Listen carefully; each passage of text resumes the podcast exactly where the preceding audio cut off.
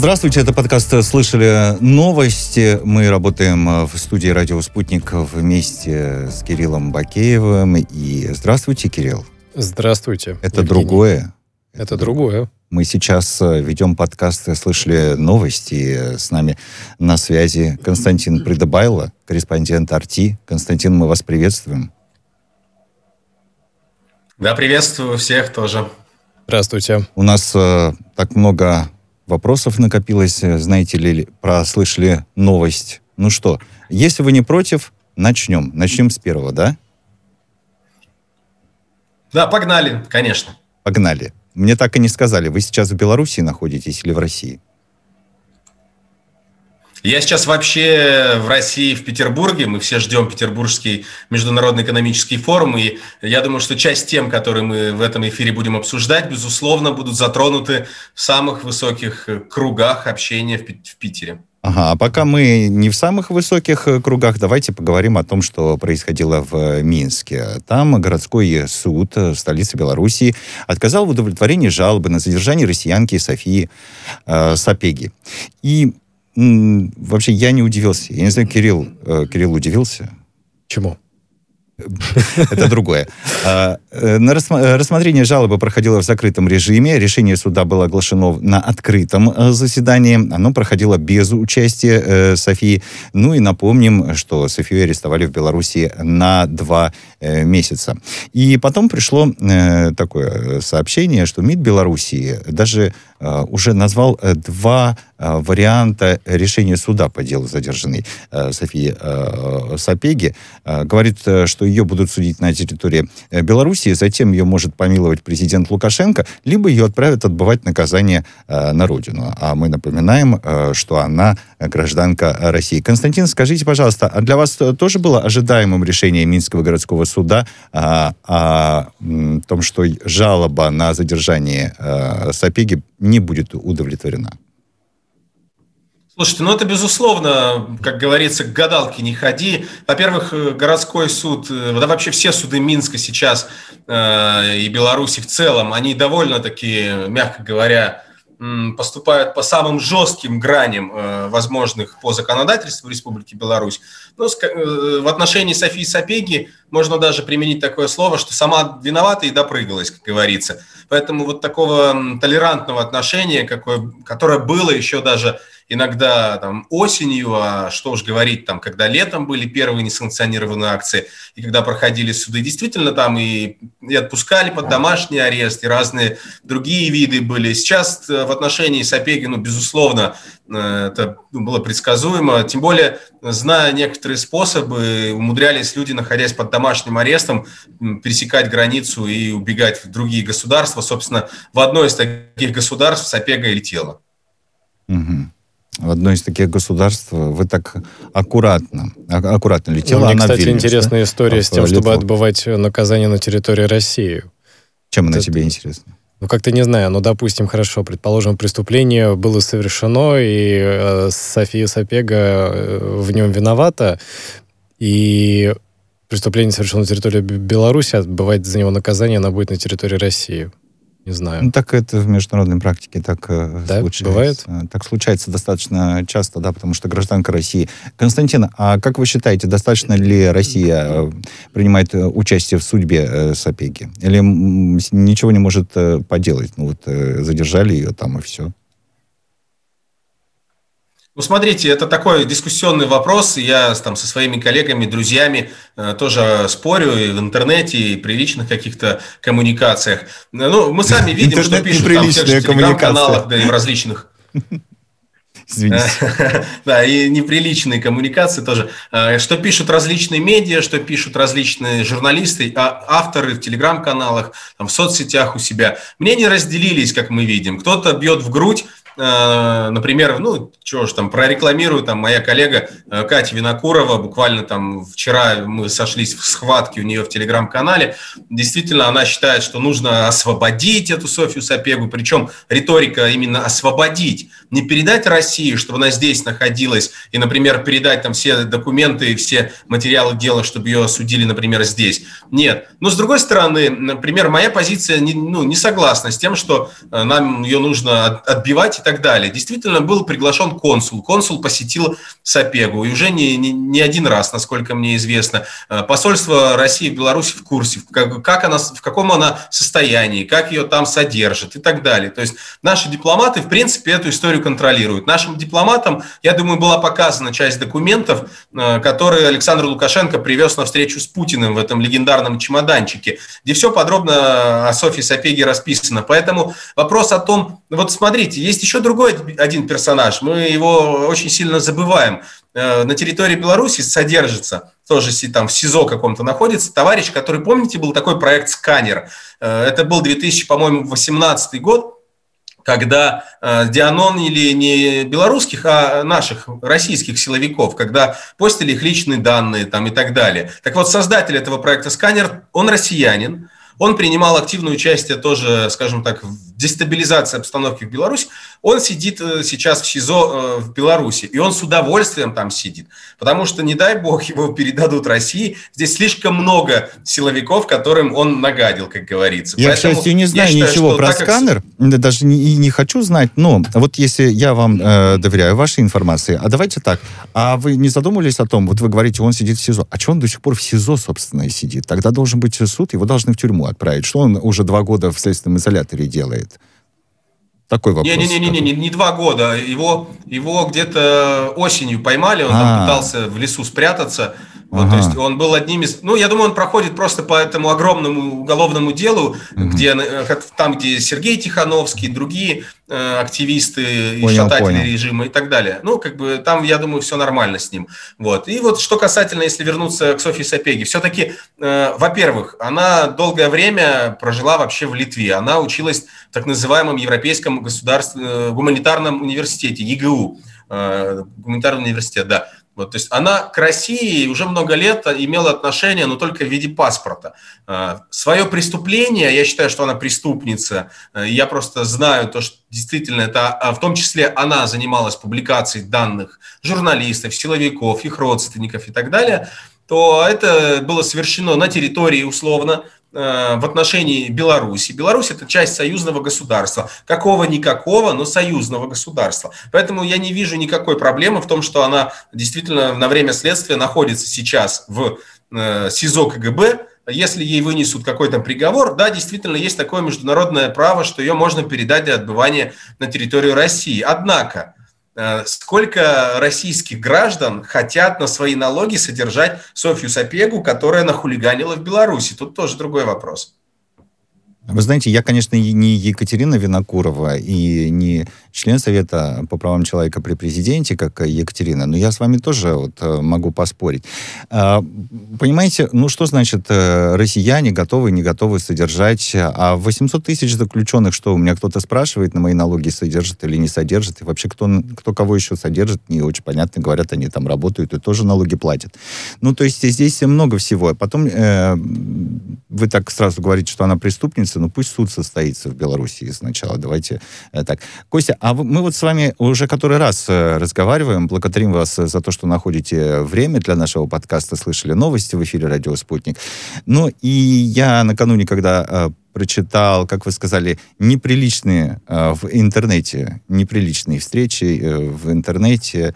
Э, действительно, вот это было ваше высказывание такое нелицеприятное о предполагаемом подельнике э, Сапеги, где э, тоже задержанном в аэропорту Минска э, Протасевича. А, что именно о Протасевиче ну, ну, ну, вы вас сказ... зацепило? Что... Ну, прям меня сложно зацепить. Э, интернет бурлил, э, некоторая его часть бурлила. Якобы вы у Соловьева Live э, сказали, что Протасевич вот такой действительно отвратительный персонаж, и якобы он должен чуть ли не сдохнуть. Нет, я на самом деле это говорил не в отношении самого Протасевича. Угу. Я могу просто расшифровать, как это в целом выглядит. Смотрите, эм, есть некоторые государства. Эм, это, например, э, такое известное государство Израиль. Например, другое известное государство Соединенные Штаты Америки, которые вполне за норму считают физическое устранение своих каких-то там, назовем их врагов, преступников на территории других стран. Для них это нормально. Я знаю, что спецслужбы Республики Беларусь в целом располагают информацией о том, где находится оставшаяся часть беглых белорусских революционеров. Насколько они являются там преступниками, в целом возможно заочное вынесение приговора, а там уже как Бог пошлет, говорится. Знаете, как шутят некоторых телеграм-каналах, про ледоруб еще многие помнят. Поэтому лишь вот такой посыл у меня был, что почему некоторым странам действительно можно прям уничтожать физически своих э, каких-то недругов, а мы вот такие все белые, мягкие, пушистые, а даже если этот недруг Э, случайно оказывается в самолете на территории Беларуси, будучи гражданином Беларуси, то поднимается вой на, на весь мир. А что ж такого сделали? Так что, как вот начали правильно этот эфир э, подкаста э, в эфире «Радио Спутник», это другое. Так вот, это другое Давайте вот как-то угу. правила какие-то общие принимать. Ну, это по поводу общих правил. Да? Мы ну, благодарим хотя... вас за то, что вы да. расшифровали, потому что, ну, теперь по крайней мере, ясна ваша позиция, потому что что публикуют по всем, а, ну, по всем, по некоторым а, а, интернет-страничкам вот это вот разошлось, теперь мы точно знаем вашу позицию. Извини, пожалуйста, перебил тебя, да? Да, нет, нет. Да, да. нет, нет? Да, нет, нет. Да, нет, нет, это другое, продолжаем. Перебил, мысль у меня пропала. По поводу двойных стандартов, на которые вы намекали, Константин. Вот говорит официальный представитель МИД России об экстренной посадке самолета опять этой ирландской авиакомпании в Берлине. Вы, конечно же, слышали. 30 мая там посадили самолет Ryanair из-за того, что якобы он был заминирован. Понятно, что никого никакой бомбы там не нашли. Дальше люди все спокойно полетели. Не хотелось бы оказаться в таком э, самолете, который сажают из-за каких-то придурков, которые э, сообщают э, о заложенной бомбе на борту. Но, тем не менее, э, Захарова говорит, что никто не требует международного расследования. А вот по поводу Минска э, требует международное расследование. И тоже сопровождает это все хэштегом э, «это другое». Но мне насколько-то... Ну, мне почему-то кажется, что это настолько очевидно. Ну, конечно, это другое. Ну, конечно, конечно, это совсем э, другое. Никто не будет никакое международное расследование проводить э, в отношении посаженного в Берлине самолета Ryanair. Ну, безусловно, это другое. И я же говорю, вот как раз-таки эта тема вытекает из предыдущей. Э, кому-то можно все, а кому-то вообще нельзя ничего. Ну, не знаю, конечно, само собой, в Берлине никого там, видимо, не задержали. Этот, а даже если задержали, то это не тот человек, который Э, там, финансируются в том числе европейскими различными организациями. Мы же даже можем и не узнать. Возможно, это вообще нигде не было опубликовано. Поэтому э, это другое. Э, нам, нам нужно привыкнуть уже, вот я сказал тоже так, риторический такой вопрос, риторическую фразу о том, что давайте как-то установим общие правила игры, но их никогда не было и не будет, тем более в отношении России и ближайших ее, можно даже сказать, последних э, друж, друзей, даже не партнеров, а друзей, потому что слово партнер э, уже у нас начинает быть нести некий другой смысл. Но не, негативная коннотация... и издевкой. Э, да, негативная коннотация это когда, знаете, наш, наши стратегические партнеры, да, это все от э, э, начальника Захаровой пошло, от Лаврова, да, наши стратегические партнеры, и сразу э, понимаешь, э, что речь идет не о партнерах и не о друзьях. Вот так вот э, все сложилось. По поводу э, партнеров, с которыми разошлись однажды дороги, не у России, а у ФБК, который признан э, иноагентом агентом. Но вот э, соратники Навального опубликовали расследование, в котором назвали человека, который ответственен, по их словам, за утечку базы Фонда борьбы с э, коррупцией. Это база с персональными данными сторонников э, политики.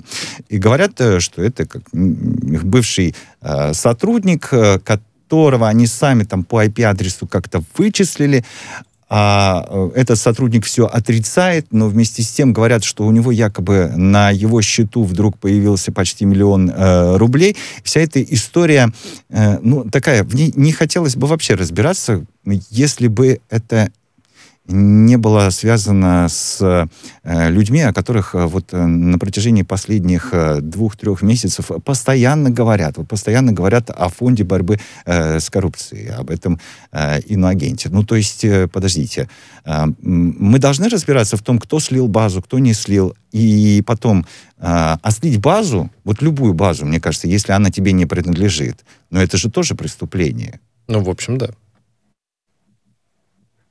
Но там самое интересное в этой истории то еще, что а, тот человек, которого они обвинили, вот так по иронии судьбы я сейчас нахожусь в Петербурге, и он тоже из Петербурга, это такой петербургский активист.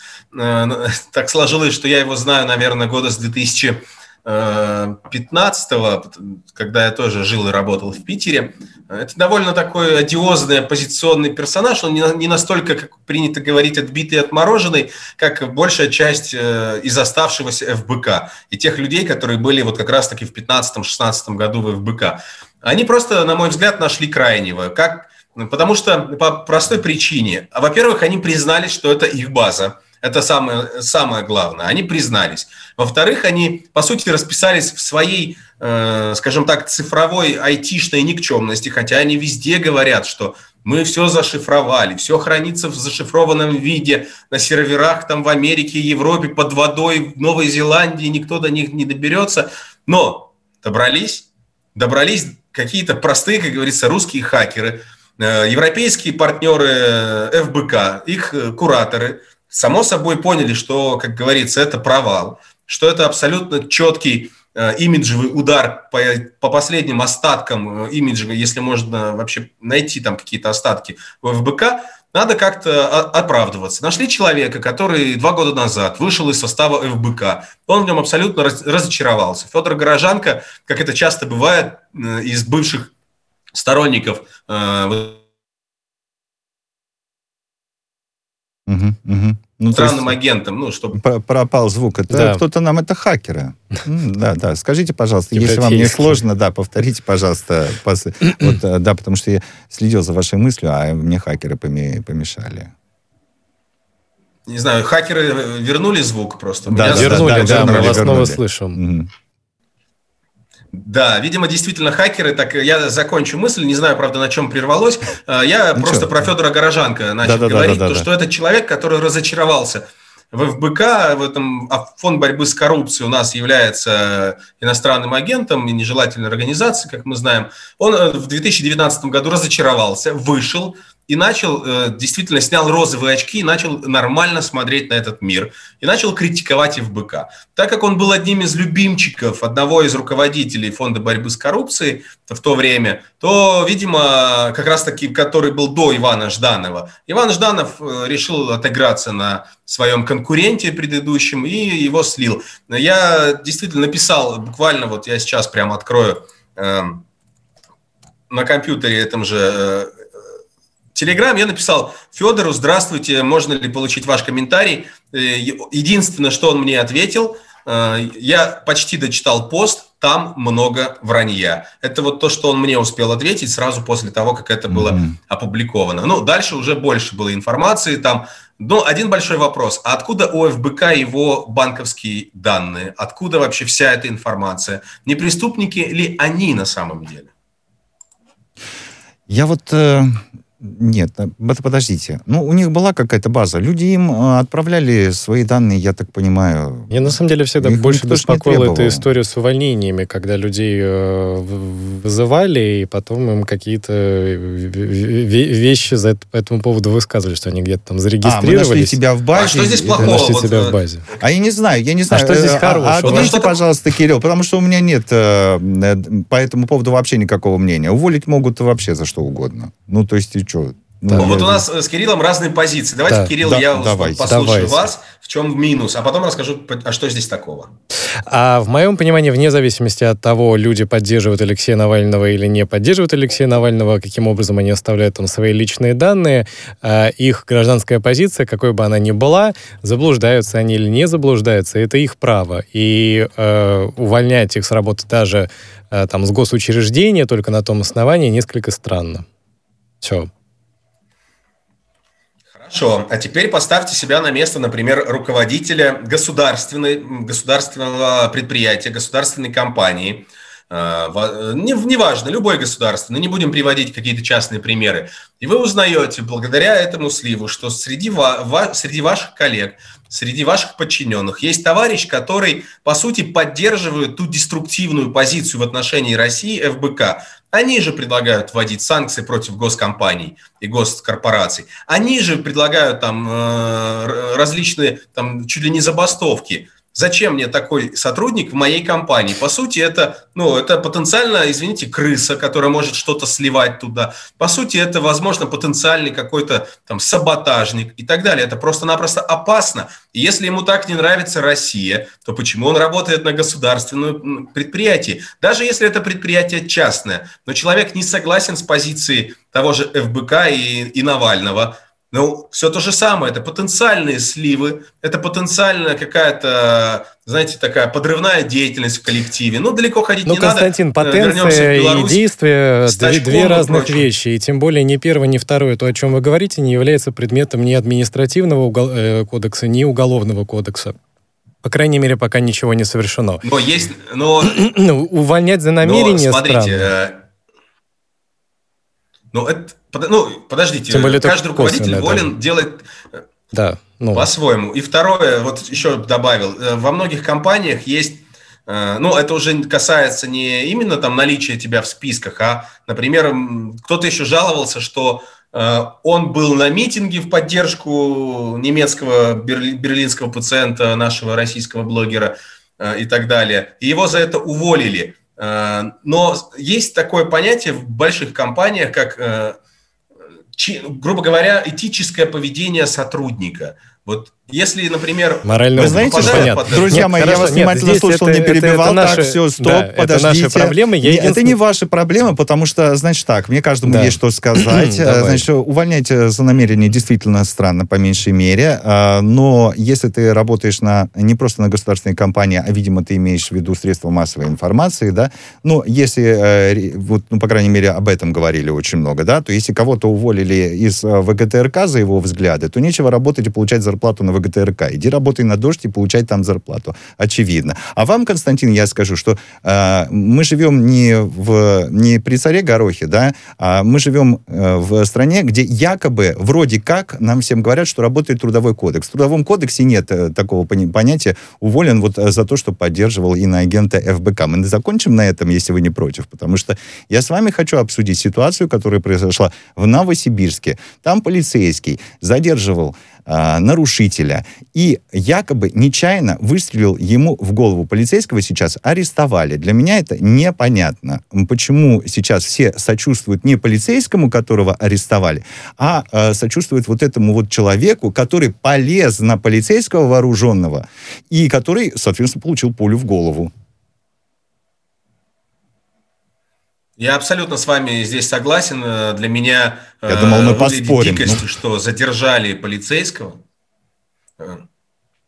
Ну, тут абсолютно, абсолютно непонятно. То есть, знаете, это выглядит в некоторой степени э, таком, таким взаимным предательством. Ладно, если бы... Я понимаю, когда правоохранители работают друг против друга в плане взят, взяточничества. Вот это, да. это мерзко, противно, это нужно пресекать безусловно. Но когда э, правоохранители начинают друг друга хватать за то, что один реально честно делал свою работу, мы видели, хотя там вырезан кусочек видео, но говорят, где-то есть полная версия, я так ее и не, не, не, не нашел. Так вот, мы видели, насколько полицейские действовали даже не то чтобы мягко, они э, действовали, мне кажется, даже и не по инструкциям, скорее всего. Они пытались этих людей успокоить, угуманить и так далее. В итоге случилось то, что случилось. Причем кусочка видео мы не знаем. И когда вот э, действительно человека в форме, который рисковал, не побоюсь этого слова. А если бы у этих э, двух э, товарищей, не знаю, травматы хотя бы были, сколько у нас было случаев, что в полицейских стреляли и сильно ранили, что подумают остальные полицейские, когда в другой раз встретятся с таким хамством?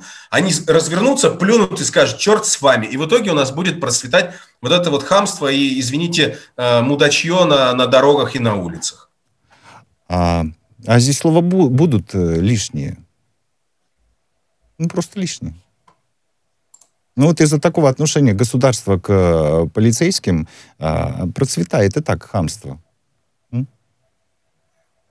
Ну, такие есть. И я считаю, что э, вот этому полицейскому нужно максимально оказать не знаю, самую качественную юридическую помощь, которую можно и, дол, и вообще в первую очередь, на мой взгляд, должно предоставить государство самых своих крутых юристов и адвокатов, которые раз, найдут полное видео, разберут его и и этого полицейского э, защищат. И я не говорю, что он там, это его право продолжить служить дальше или нет после этого стресса перенесенного. Но mm я считаю, что этого человека нужно защищать. Вернемся нам. в нашу студию, если вы не против, сразу после выпуска новостей. Три минуты потерпим и еще поспорим.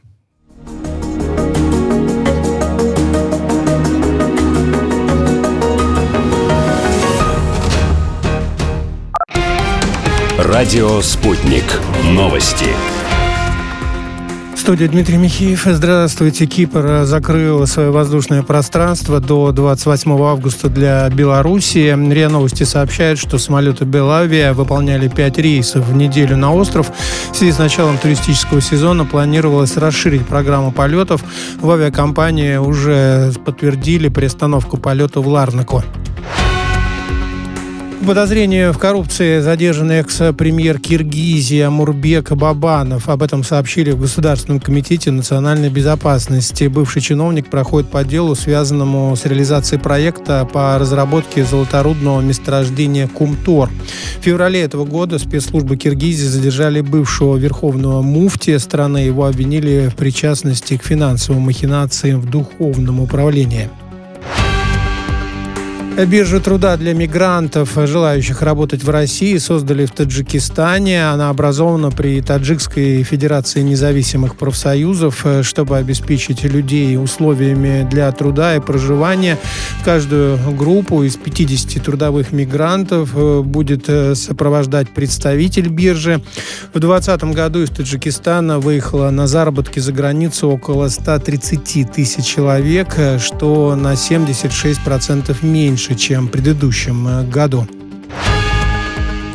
Движение поездов э, постепенно восстанавливается в Нидерландах. Э, телефонная сеть перезапущена. Ранее СМИ сообщили, что железнодорожное сообщение в стране парализовано из-за технического сбоя в системе связи. Нарушена передача сигналов и связь между диспетчерской службой управления движением и поездами. АвтоВАЗ приостановит на несколько дней производство «Лада Гранта». Это связано с недостатком комплектующих. Ранее сообщалось, что в России производство машин оказалось под угрозой из-за общемирового дефицита микросхем. Он возник весной прошлого года. Из-за недостатка полупроводников в первом квартале будет отложено производство около миллиона автомобилей по всему миру. Построить новую королевскую яхту собирается правительство Великобритании. Она может носить имя супруга королевы Елизаветы II, принца Филиппа, ушедшего из жизни в апреле. Судно станет преемником королевской яхты «Британия», списанной еще в 1997 году. Официального названия нового судна пока не оглашено, однако многочисленные участники компании по его строительству и представители правящей консервативной партии хотели бы назвать эту яхту в честь герцога Эдинбургского.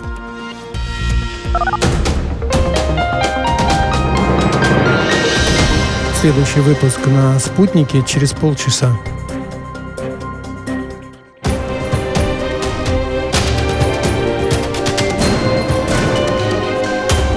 Радио «Спутник». Говорим то, о чем другие молчат. Вчера по телеку видел. Мне тут по телефону сказали. Соцсетях только обсуждают, что... И так десятки раз каждый день. В эфире «Радио Спутник». Всегда правильный ответ на вопрос. Слышали новость? Константин Придыбайло, корреспондент Арти, на прямой связи с нашей студией из Санкт-Петербурга. Как мы выяснили, мы этот эфир ведем вместе с Кириллом Бакеевым. И сейчас, если вы не против, коллеги, будем а, о международке. Надо немного по, по международке, мне кажется. Давай. А, смотрите, что Байден сказал. А, ну, не позволит он Путину нарушать э, права человека. Вот так говорит. Давайте я вам процитирую Байдена, э, перевод Артим. Недавно у меня был долгий двухчасовой разговор с председателем СИ, и я дал ему понять, что мы не можем не выступать в защиту прав человека по всему миру, потому что мы те, кто мы есть. Через пару недель в Женеве я встречусь с президентом Путиным, и я дам ему понять, что не будем, не будем стоять в стороне и позволять ему нарушать эти права. Коллеги, чего мы ожидаем после разговора Байдена и Путина в Женеве 16 числа, 16 июня? А, он говорит, что не будет стоять в стороне. Чего мы ожидаем?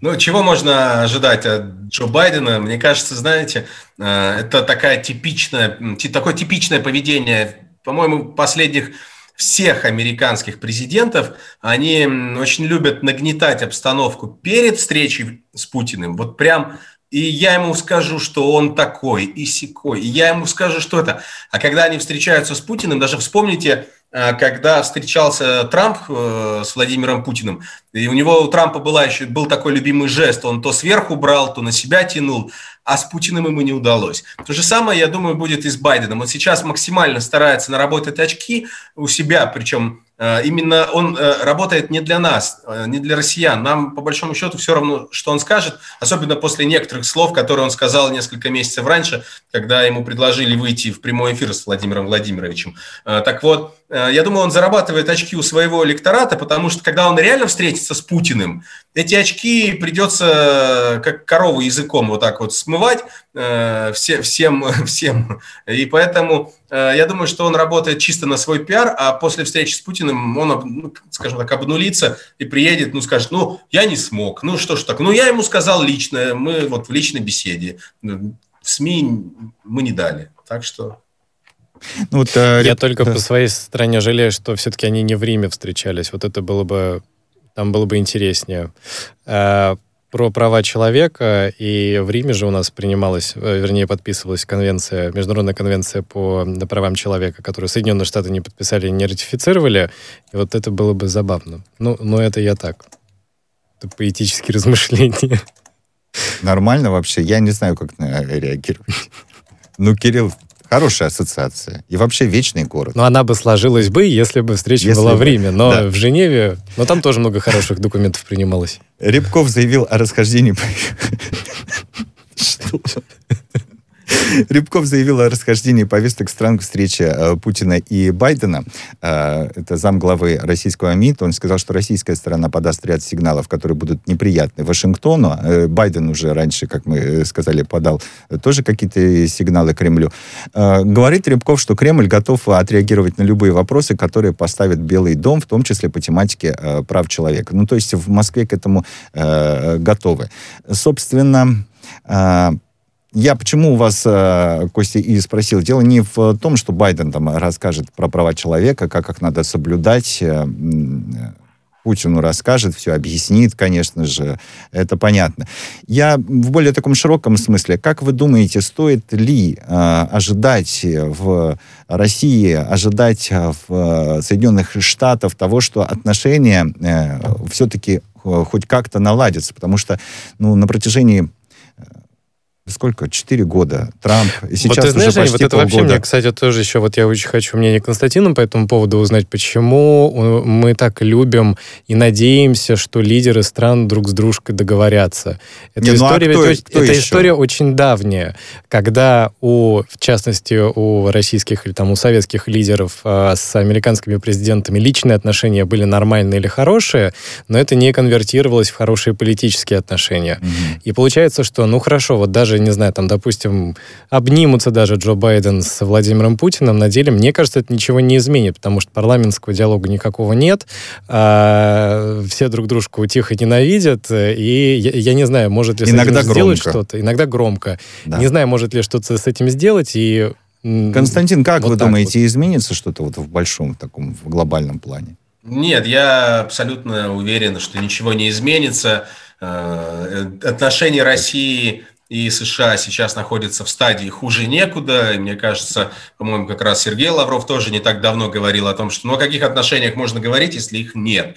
Э, и я даже не знаю, что может измениться, честное слово. Мы сейчас абсолютно по всем фронтам с Соединенными Штатами ведем разговор в прямом смысле на разных языках. О чем мы можем договориться? Ну, я даже не представляю сферы. Если мы не можем договориться, условно говоря, там, о, э, о вакцинах, о том, как российская вакцина, например, может получить доступ да куда угодно. Это же мы же понимаем, что это не, не, не какие-то европейские страны блокируют там заход российских вакцин э, к себе на территорию. Мы же понимаем, откуда ноги растут и где решают большой бизнес, большие деньги и фармацевтические компании, и где они, кем они созданы, где базируются. Поэтому даже если мы в отношении здоровья своих граждан не можем договориться, э, я вообще не представляю. Мне кажется, да, они могут обняться даже. Э, Джо Байден потом упадет еще где-нибудь там, споткнется обязательно, что-то такое будет, со стула свалится. Ну, дед уже, ну, понимаете. Камала Харрис, э, которая всегда будет ходить за ним, она еще более агрессивно настроена к России. Поэтому, ну, мне, Джо Байден помнит еще Советский Союз и холодную войну, а Камала Харрис это вот то, то новое поколение американских политиков, которые максимально э, настроены против России. В общем, они могут поулыбаться на фотографии, фотосессии, а дальше, знаете, как вот подруги встречаются такие, целуются, ой, как, какая ты красотка, и ты красотка, а потом разворачиваются и говорят, ну, дура какая-то. Вот и здесь то же самое. Так в международной политике вот это то, что вы описали, оно вообще достаточно распространенная такая практика. На самом деле, если сказала там, ну, а, улыбка исчезла с лица, сказала, вот дура какая-то, пошла дальше, это одно. А если э, не просто разошлись, а начали из-под тяжка там э, одна другой э, гадости делать, уже делать, да, где слова, где действия, вот э, в чем главная проблема. Как вы считаете, что э, России и Америке в самой большой степени мешает быть друзьями? Знаете, вот недавно, не буду говорить, на каком YouTube-канале вышел интересный фильм про телемосты, э, который вел Познер и Донахью. Э, и мне кажется, что мы вот сейчас примерно в том же состоянии, как были тогда, и когда людей спрашивали в студии э, в США и в Ленинграде, э, они говорили, в какой-то момент, по-моему, даже американка сказала, или американец сказал, что не вмешивайте политику, мы думали, это шоу будет про людей, а мы друг с другом не воюем, воюют политики. То же самое и здесь. Я думаю, что э, если говорить об, об отношении там, россиян с простыми американцами и вообще о взаимодействии человек-человек, э, у нас на самом деле не все так э, печально, не все так грустно. Во всем, как это не парадоксально, виноваты политики. Ну и обратите внимание, Россия, э, я не могу вспомнить, вот вы сказали, из-под тяжка что-то делать друг другу. А что сделала последнего негативного Россия в отношении Штатов? Мне кажется, мы просто, знаете, вот сидим и оплеуха за оплеухой от США получаем, а в ответ ничего не, не можем врезать, как говорится. Ну, а еще одна из таких э, оплеух, э, как вы выразились, э, может быть и э, в финансовой сфере. Вот говорят, что Россию могут отключить от э, системы SWIFT. Причем говорят, я не знаю, это оплеуха европейская, американская, чья она просто западная. Лавров говорит, что Россия готовит решение в, от, в ответ на возможное отключение России от э, SWIFT. А мне кажется, что уже готово это решение, что есть так... Я слышал, мне кажется, еще года четыре назад, что вот, Россию отключат от SWIFT, и все, придет э, России конец.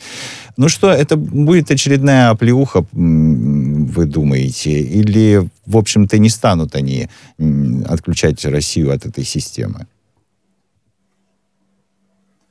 Я не знаю, а, ну, как бы я пытался понять, в чем будет э, профит, как говорится, для, в том числе, э, европейской там стран для самих Соединенных Я Штатов. Я вам скажу, в чем профит. Э, это не надо ходить гадалки. Покричать, красивенько покричать, сказать, мы отключили Россию, экономика разорвана в клочья. Ну вот вам профит. Лучше профита не придумаешь, все остальное ерунда. Да, извините, что я вас перебил.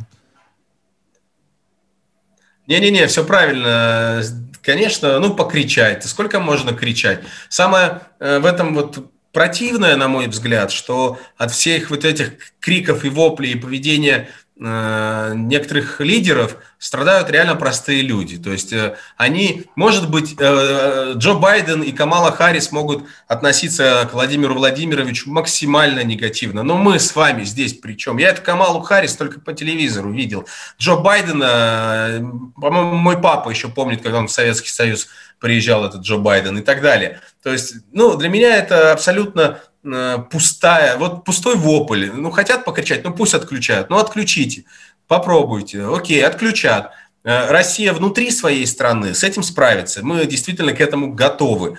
Э, как это будет взаимодействие там с европейскими какими-то странами, я не знаю. Мне кажется, как покричат Соединенные Штаты, а потом рано или поздно голову поднимет Германия, как это было в том числе с Северным потоком, и скажет, ну, ребята, что, Давайте надеяться, что так и, и произойдет. Да. Благодарю вас, э, Константин, за беседу. В подкасте Спасибо. «Слышали новости». Мы беседовали с корреспондентом «Арти» Константином Придебайло.